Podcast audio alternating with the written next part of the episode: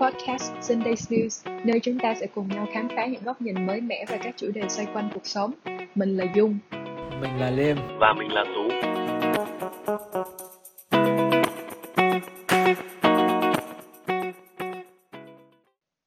Tuần này tụi mình sẽ cùng bàn luận về thói quen.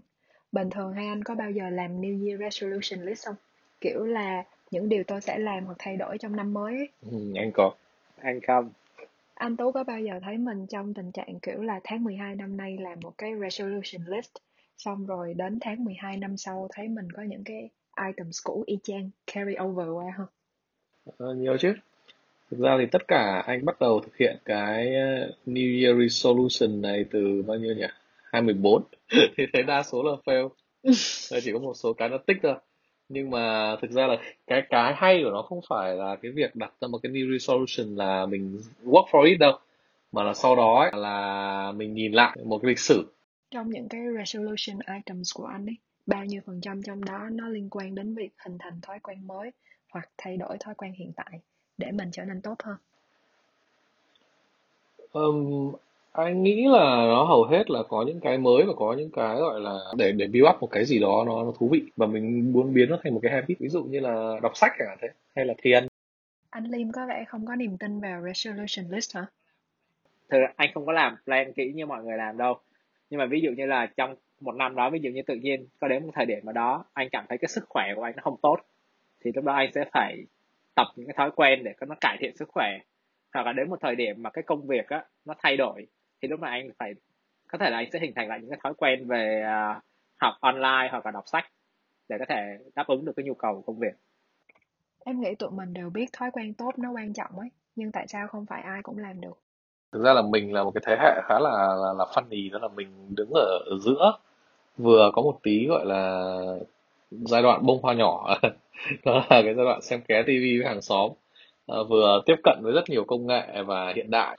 Nó phụ thuộc rất nhiều vào cái thái độ của cuộc sống. Cái việc tự nhận thức nó phải cao ấy. Ví dụ như là có một số người thì họ sẽ coi là YOLO, tôi không cần phải quan tâm ngày mai nghĩ gì. Cũng có một số người là ví dụ như là cái cost về trend nó quá lớn ấy. Thì với anh á, thói quen tốt á là một cái gọi là thử thách bản thân, trong khi cái thói quen xấu á thì nó lại giống như là thỏa mãn bản thân mình. Mình có thể hình thành hoặc là thói quen tốt hoặc là thói quen xấu thôi, đúng không? Mình đã thỏa mãn bản thân mình thì mình lấy đâu ra cái thời gian để mình làm cái việc mà tạo ra những cái thói quen tốt. Nhưng mà ngoài ra còn một cái điểm nữa, đó là mình tạo cái thói quen tốt này nó còn liên quan tới những cái thói quen tốt khác. Thực ra có một vài thói quen người ta gọi là Keystone Habit, dịch ra là thói quen then chốt. Thì khi những cái thói quen then chốt này được hình thành, kể cả tốt hay xấu ấy, nó sẽ tạo Domino Effect, nghĩa là phản ứng dây chuyền hả? Thì nó sẽ là một chuỗi liên hoàn ảnh hưởng đến những thói quen khác. Nếu đã một thói quen xấu thì thường là liên hoàn tới những thói quen khác cũng xấu. Đúng rồi, tức là anh bây giờ muốn dậy sớm thì anh nó đang phải tập cái thói quen ngủ sớm. Mà muốn tập thói quen ngủ sớm á, thì anh lại phải tập thói quen lên cái kế hoạch trong một ngày. Thì lúc đó anh mới có đủ một cái thời gian, anh sắp xếp một cái thời gian để anh đi ngủ sớm. Thì ngày mai anh mới tập một cái thói quen dậy sớm. Thì đó là lý do tại sao khi mà mình thấy là khi mình tập cái thói quen đó, mặc dù nó không có hiện hữu mà giống như kiểu mình có thể thấy được, nhưng mà rõ ràng là để được cái thói quen này thường phải thay đổi cả những cái thói quen khác nữa. Thì đó là lý do tại sao nó rất là khó để mà làm được. Em nghĩ cái mối liên kết giữa thói quen tốt và thói quen xấu đó, nó giống như kiểu hai mặt của một đồng xu đó. Phân tích đơn giản nhất thì thường con người sẽ có 3 nhu cầu cơ bản là ăn, ngủ và have sex. Nó giống như là thuộc về bản tính, đặc tính để giúp mình tồn tại và duy trì nòi giống. Nếu mà hai anh để ý sẽ thấy thường những cái thói quen xấu của mình nó hay liên quan đến 3 nhu cầu cơ bản kia, kể cả trực tiếp hay là gián tiếp. Vì cái gì thuộc về bản năng ấy thì nó sẽ dễ thực hiện, nó lập trình sẵn ở trong DNA của mình mà. Và càng làm nhiều thì nó càng dễ trở thành thói quen.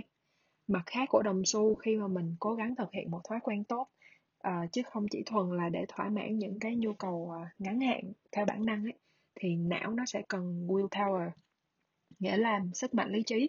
Thì phần đông mọi người không có sức mạnh lý trí đủ mạnh để resist temptation. Đó là lý do tại sao mình hay thất bại trong việc hình thành thói quen tốt. Trong nghiên cứu hành vi ấy, người ta có một khái niệm gọi là habit loop, có nghĩa là vòng lặp thói quen.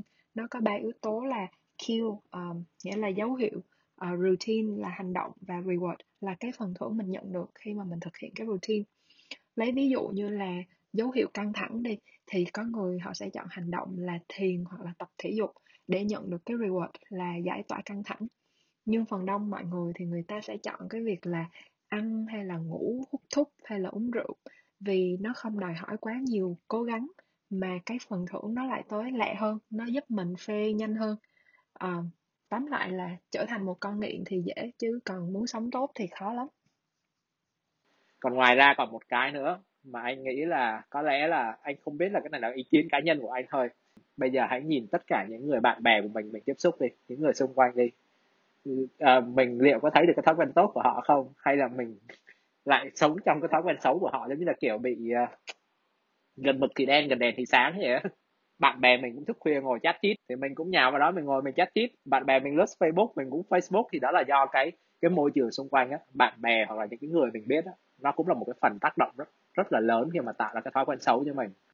Mà em nghĩ tệ nhất là nếu xảy ra với con nít á, kiểu tụi nó lớn lên trong môi trường xung quanh toàn là những người có thói quen xấu, kiểu gia đình hoặc là hàng xóm chẳng hạn. Mà con nít thì nó giống tờ giấy trắng đúng không? Nó chỉ có copy and paste thôi. Nó làm một cách vô thức, và đến khi nó đủ lớn để phân biệt được đó là thói quen xấu thì cái thói quen đó đã đi theo nó từ quá lâu rồi, muốn bỏ để lập trình lại cũng sẽ rất là khó. Thêm một cái yếu tố nữa liên quan tới việc thói quen xấu là bây giờ tụi mình sống trong thế giới mà thông tin nó có ở khắp mọi nơi. Các tập đoàn rồi các phương tiện truyền thông họ tìm mọi cách để tiếp cận với người tiêu dùng. Điều này cũng góp phần thúc đẩy cái việc tại sao mình tiếp cận và mình acquire cái thói quen xấu nó lẹ hơn. Vì nó cứ nhan nhản trước mắt ấy, anh có muốn tránh cũng rất là khó. Chưa kể đến việc là các tập đoàn họ bỏ ra cả đống tiền để nghiên cứu làm sao để cho thông tin hay sản phẩm họ mang ra thị trường nó đánh đúng nhu cầu của người tiêu dùng nhất. Lấy ví dụ như là đồ ăn nhanh đi. Có thể ở Việt Nam nó không phổ biến, nhưng ở các nước phát triển chẳng hạn thì nó có mặt ở khắp mọi nơi và nó rất dễ, rất rẻ. Với cái affordability và accessibility như vậy thì làm sao mà người ta không dễ acquire bad habit được. Vậy thì làm sao để mình có thể tạo lập được những thói quen tốt đây? Em nghĩ câu hỏi là thú vị đấy. Như nào nhỉ? Bởi vì anh share lúc đầu, anh share cái gọi là resolution ấy, thì chắc mọi người nhìn thấy rồi đấy. Anh tạo thói quen mới khá nhiều và anh cũng thất bại trong việc bỏ thói quen xấu khá nhiều. Nên là anh nghĩ là cái này nó là một câu chuyện mang tính chất rất là cá nhân ấy, nó không có một công thức cụ thể nào cả. Anh có learn về một cái app nó tên là, chắc là mọi người biết đến Twitch, không biết có ai có biết Twitch không? Dạ không. Nó là nghĩa là gì? Twitch là để stream hả? Đúng rồi anh, stream đấy. Twitch thì cái app này nó giúp mình, gọi là đại khái là mình build một cộng đồng, tạo được thói quen ấy. Cũng nhờ cái app này mà anh build được, là anh đọc sách hơn 90 ngày. Ngày nào anh cũng đọc ít nhất là 40 phút. Anh thiền hơn 60 ngày. Mỗi ngày anh đều thiền tối thiểu 15 phút. Đấy, sau rồi là tối nào anh cũng thực hiện lên danh sách cái việc cần làm trước khi đi ngủ. Và ngày nào anh cũng dậy lúc 5 giờ sáng. Trong vòng khoảng tầm độ hơn 45 ngày kiểu vậy. Thì cảm giác nó là nghe như thế là mình đang build up với những cái thói quen rất là kinh khủng đúng không? Không ngờ là có ngày mình dậy được 5 giờ sáng. Thế nhưng mà câu chuyện đó là sau khi mà đại khái là trượt ấy, thì nó trượt rất là nhanh. Thế là thay vì ngủ sớm trước 10 giờ thì lôi tinh xem TikTok đến 2 giờ sáng. Để thể hiện đấy câu chuyện đó là build up một cái thói quen, nó có rất nhiều các cái công cụ cũng như là các cái để làm. Nhưng mà để trượt thì nó cũng rất là dễ trượt. By the way, mọi người có chắc cũng có nghe tới cái magic number 21 ngày để hình thành thói quen mới đúng không? Hai anh nghĩ thế nào về cái công thức này? Đặc biệt là anh Tú, tại vì nãy giờ em nghe anh liệt kê rất là nhiều con số, kiểu là 45 ngày nè, rồi 90 ngày. Nói chung là rất nhiều cột mốc liên quan tới thói quen mà có ngày ở trong đó. Số ngày rất nhiều đúng không? Đó. Thế để thể hiện được là rõ ràng đó là cái con số đấy nó có thể work và nó cũng có thể không work. Đó là ở cái giai đoạn khi mà anh build up được lên ấy, thì anh thấy đúng là sau cái giai đoạn 21 ngày ấy, thì anh làm nó rất bản năng. Đó là ví dụ như là sáng mà anh không dậy lúc 5 giờ anh cảm thấy khó chịu. Tối mà anh không ngủ sớm anh cảm thấy không thoải mái. Tuy nhiên thì nó vẫn hoàn toàn, tại sao anh nói câu chuyện là con số nó vẫn ngẫu nhiên. Anh mất 90 ngày để anh gọi là tạo lập được cái thói quen đọc sách như là một cái gì đấy native, nhưng mà anh bỏ nó chỉ mất khoảng 2 tuần.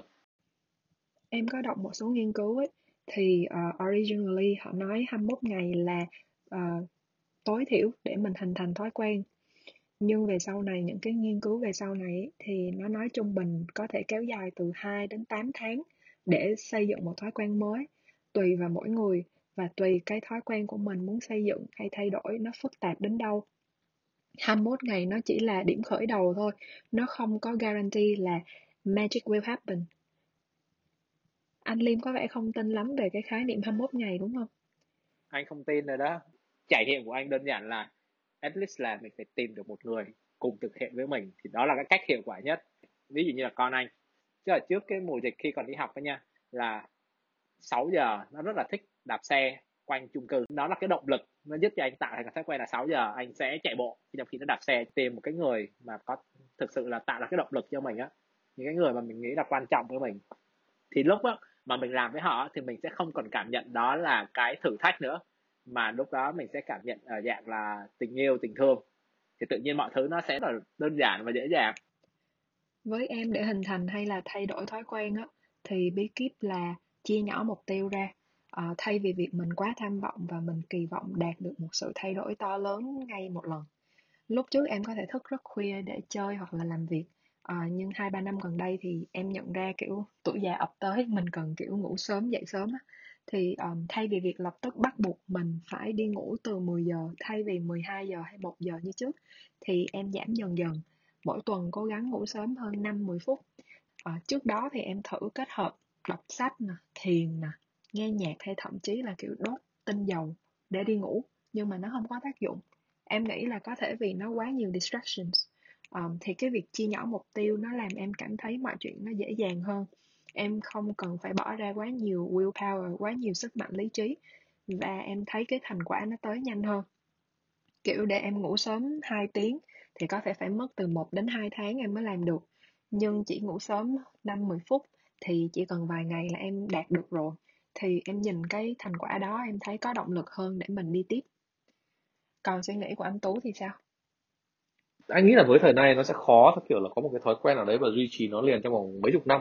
Mà thay vì đó, đó là mỗi một giai đoạn mình thấy cái điều gì nó là quan trọng thì mình cảm thấy mình chuẩn bị. Ví dụ như là mình leo khổ 3x, 4x chẳng hạn thế. Đấy, sắp già rồi.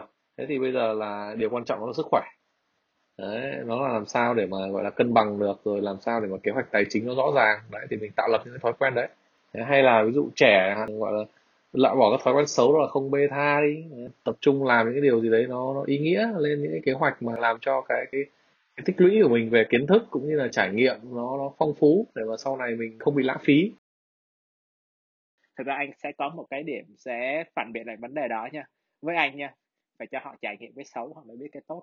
Là trẻ không chơi, già đổ đốn. Nếu bây giờ ngày xưa mình không thức đêm, mình không thấy mệt mỏi, mình không thấy biết về sức khỏe, thì đến bây giờ mình không thể tự bảo vệ mình được. Mặc dù cho dù mình có đọc bao nhiêu cái bài báo, mình có đọc về healthy eating hay là exercise hay tất cả mọi cái thể loại tốt đi.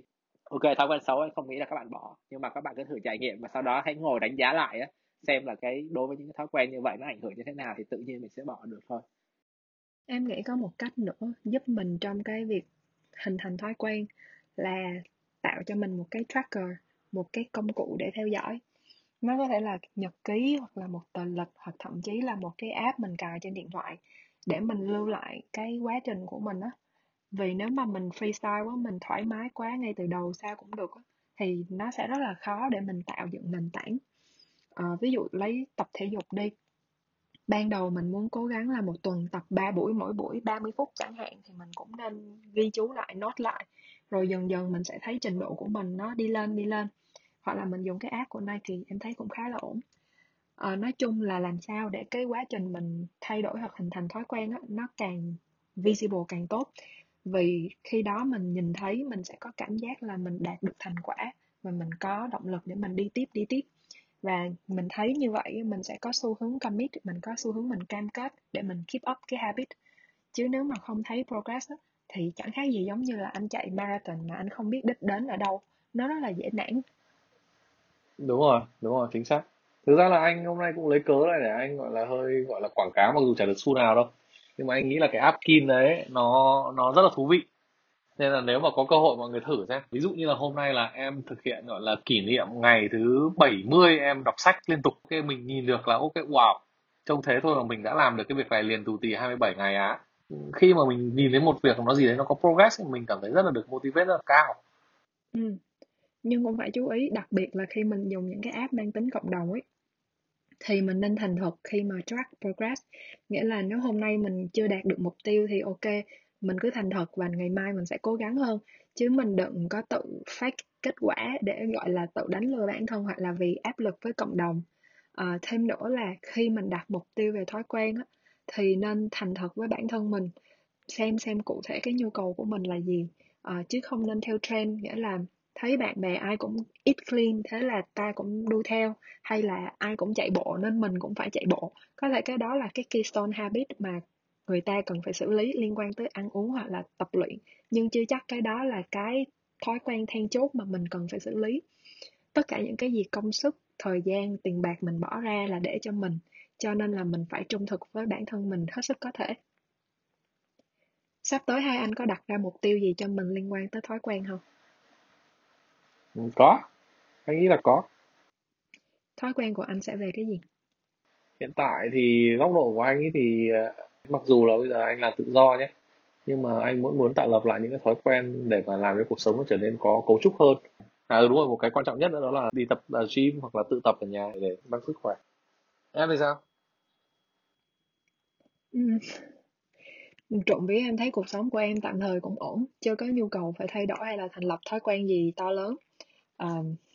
Nếu có thì chắc là cái podcast này, vì thường em hay có thói xấu là nhanh chán, nghĩa là cái gì chưa làm được thì em sẽ rất tò mò phải làm cho bằng được, nhưng mà khi làm được rồi thì em sẽ rất nhanh bị mất hứng thú. Việc mình ngồi lại với nhau hàng tuần để mình thu podcast, mình nói chuyện, mình cũng có đầu tư trí óc nội dung đúng không? Rồi edit podcast, rồi tương tác trên social media để mình promote cái kênh của anh em mình. Thì em hy vọng những việc này nó sẽ giúp cho em bỏ được cái thói xấu về việc bỏ lỡ giữa chừng. Mình sẽ có tính kỷ luật hơn và cam kết hơn trong mọi việc. Anh Liêm có plan gì không? Thật là nói chung là thói quen đạp xe đi, có thể đạp xe đi làm. Nếu mà anh không đạp xe đi làm thì anh sẽ đạp xe vào buổi chiều. Thì hiện tại đã thực hiện được khoảng 2 tuần rồi. Thì trước đây anh cũng đã có một thời gian đó là anh đã có cái thói quen là trong cái thời gian lúc mà uống cà phê á, là đọc sách. Thì đã làm và đã từng quit bỏ cuộc. Nhưng mà chắc chắn là tuần sau thì anh sẽ bắt đầu quay lại cái thói quen là đọc sách, và anh chỉ đọc đúng 30 phút thôi. Nếu mà mình cố gắng mình đọc thật là dài hoặc là cố kết thúc một cái gì đó, thường mình sẽ không đạt được. Thay vì vậy mình sẽ thực hiện nó từ từ, tức là cứ thực hiện, cố gắng là duy trì nó thường xuyên, nó ngắn nhưng mà nó thường xuyên thì sẽ tốt hơn là việc là mình cứ kiểu giống như là cắm cúi đọc cho hết cuốn sách á. Giống câu chuyện đó là mọi người luôn muốn làm tốt hơn ấy.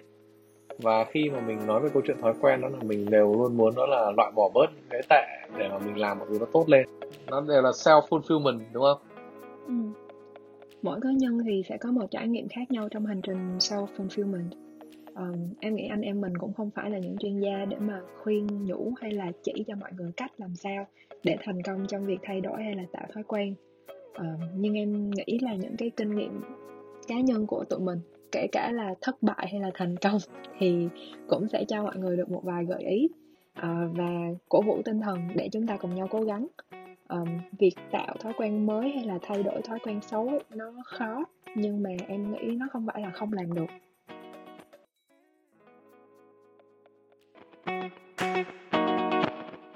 Cảm ơn các bạn đã lắng nghe podcast tuần này. Mọi người có thể tiếp tục tương tác với tụi mình qua Facebook Sunday's News Podcast hoặc email về địa chỉ sunday.snoo21@gmail.com. Hẹn gặp lại vào 10 giờ sáng Chủ nhật tuần sau. Good day!